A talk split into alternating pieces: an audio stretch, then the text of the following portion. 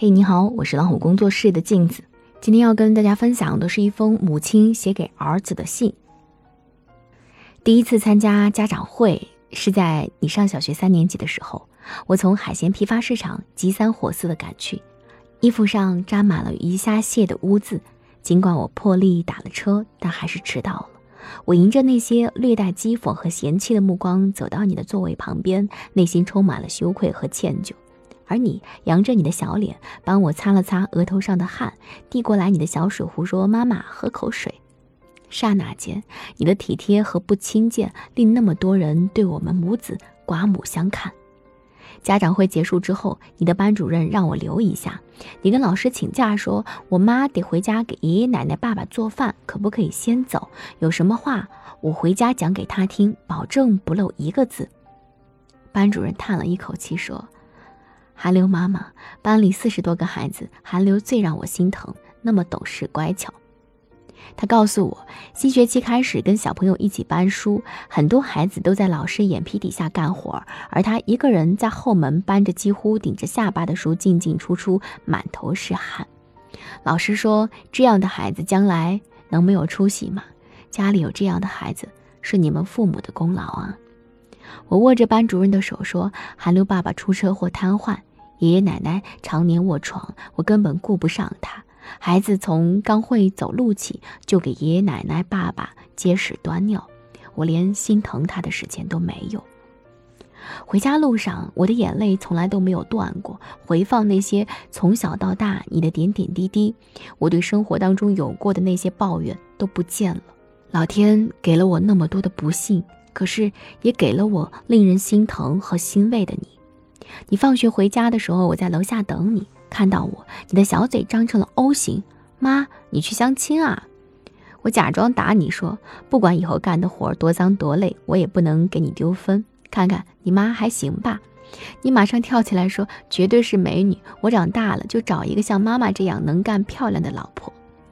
那一刻，我真的很想拥抱你，虽然只有一米三。很瘦，可是，在妈妈心里，你已经长成了一棵小树，令我想要去依靠，而不是拥抱。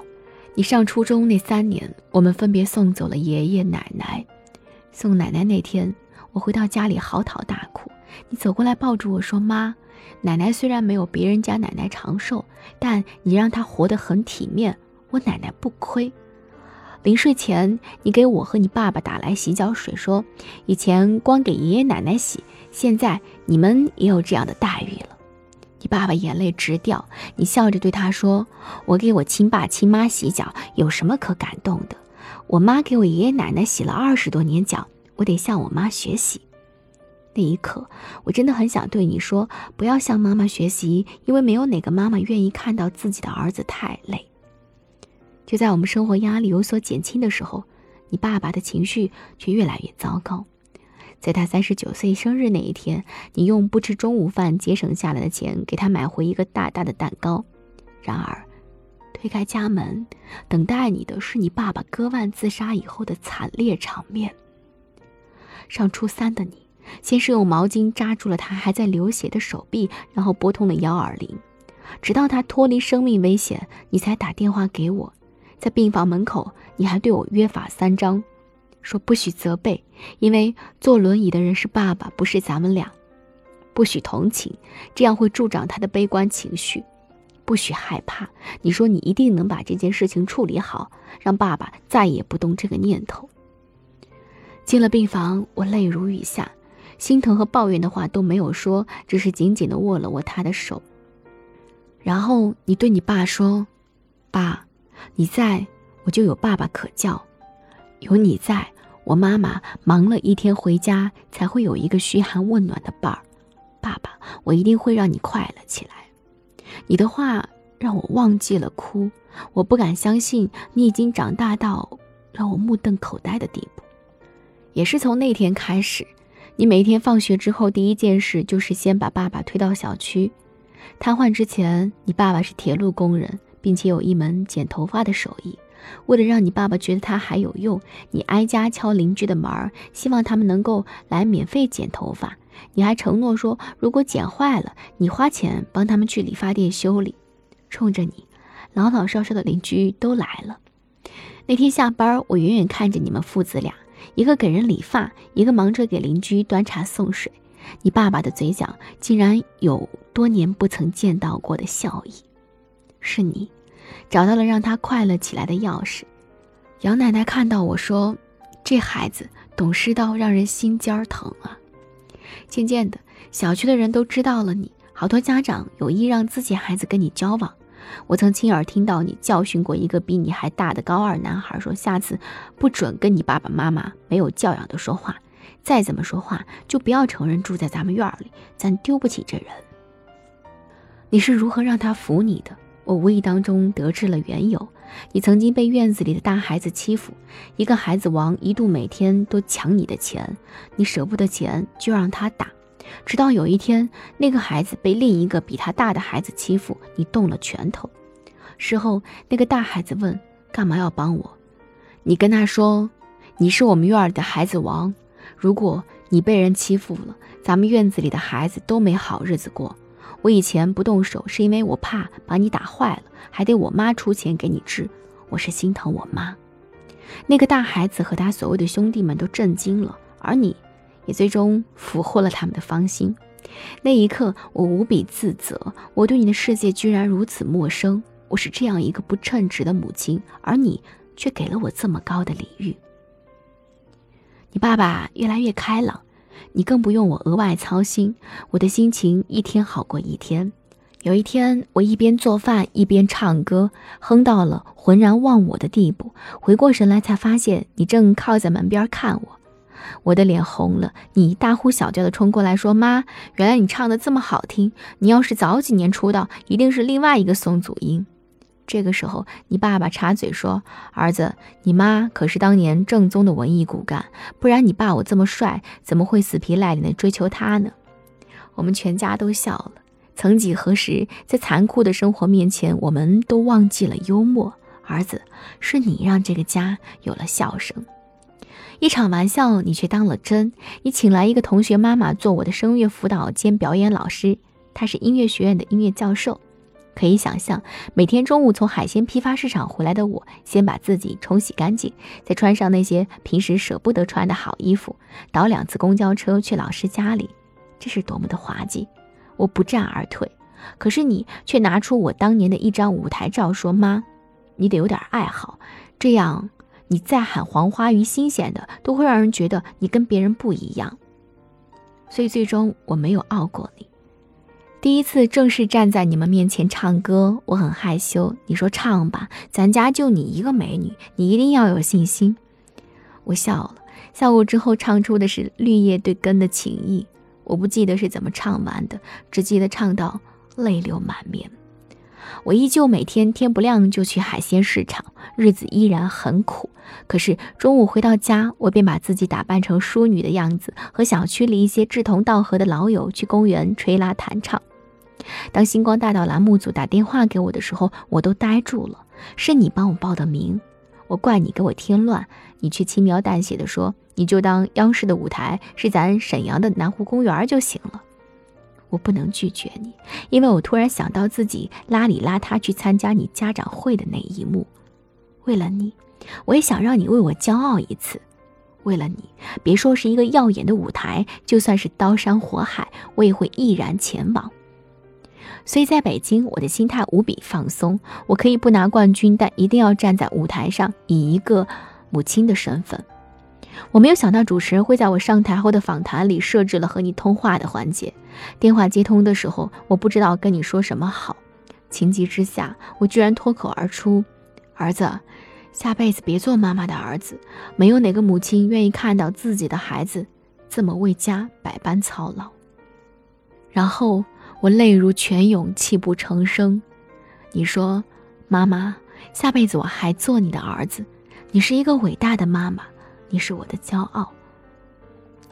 我们的家依然周而复始的为生计精打细算，偶尔还会面临断炊的小危险。可是这并不能阻止我们每天都活在欢歌笑语里。是你让我明白，烦恼和快乐都是自己给自己的。明天你就要踏上南下的火车，开始你的大学生涯。你终于有自己的生活了。看着你在眼前晃来晃去，事无巨细的安顿我和你爸爸的生活，我贪婪的享受着这一切。我想起了比尔·盖茨跟他妈妈说过的那句话：“我永远怀念与你一起生活的那段美好时光。”而我，想要对远行的你说：“儿子，因为有你，我的生命一直都是美好时光。”我是镜子，感谢你的陪伴。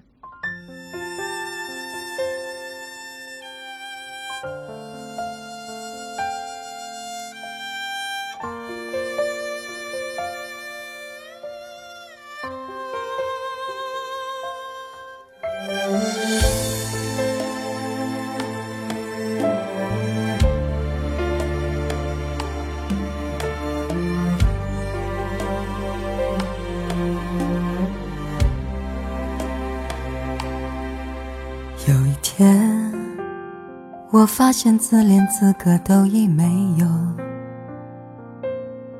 只剩下不知疲倦的肩膀，担负着简单的满足。有一天，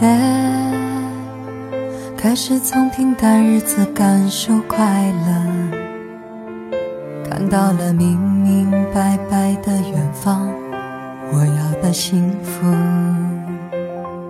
我要稳稳的幸福，能抵挡末日的残酷，在不安的深夜能有个归宿。我要稳稳的幸福，能用双手去碰触，每次伸手入中有你的温。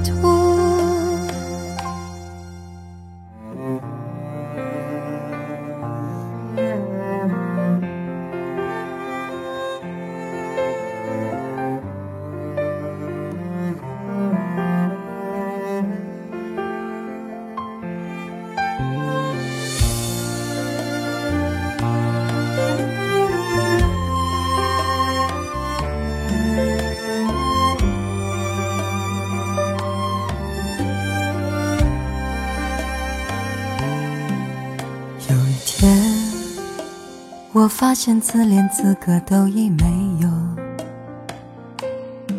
只剩下不知疲倦的肩膀，担负着简单的满足。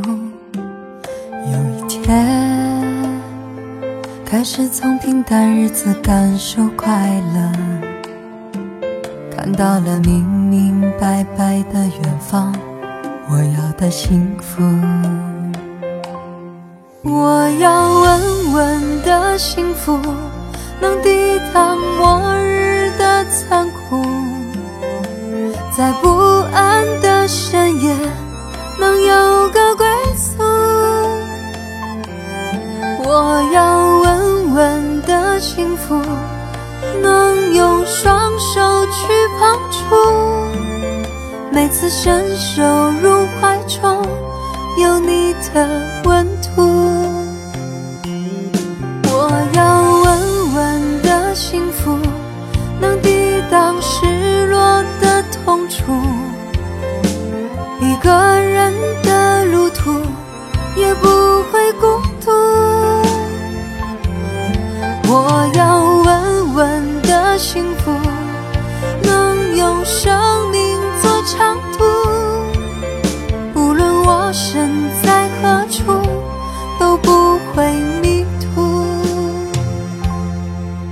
我要稳稳的幸福。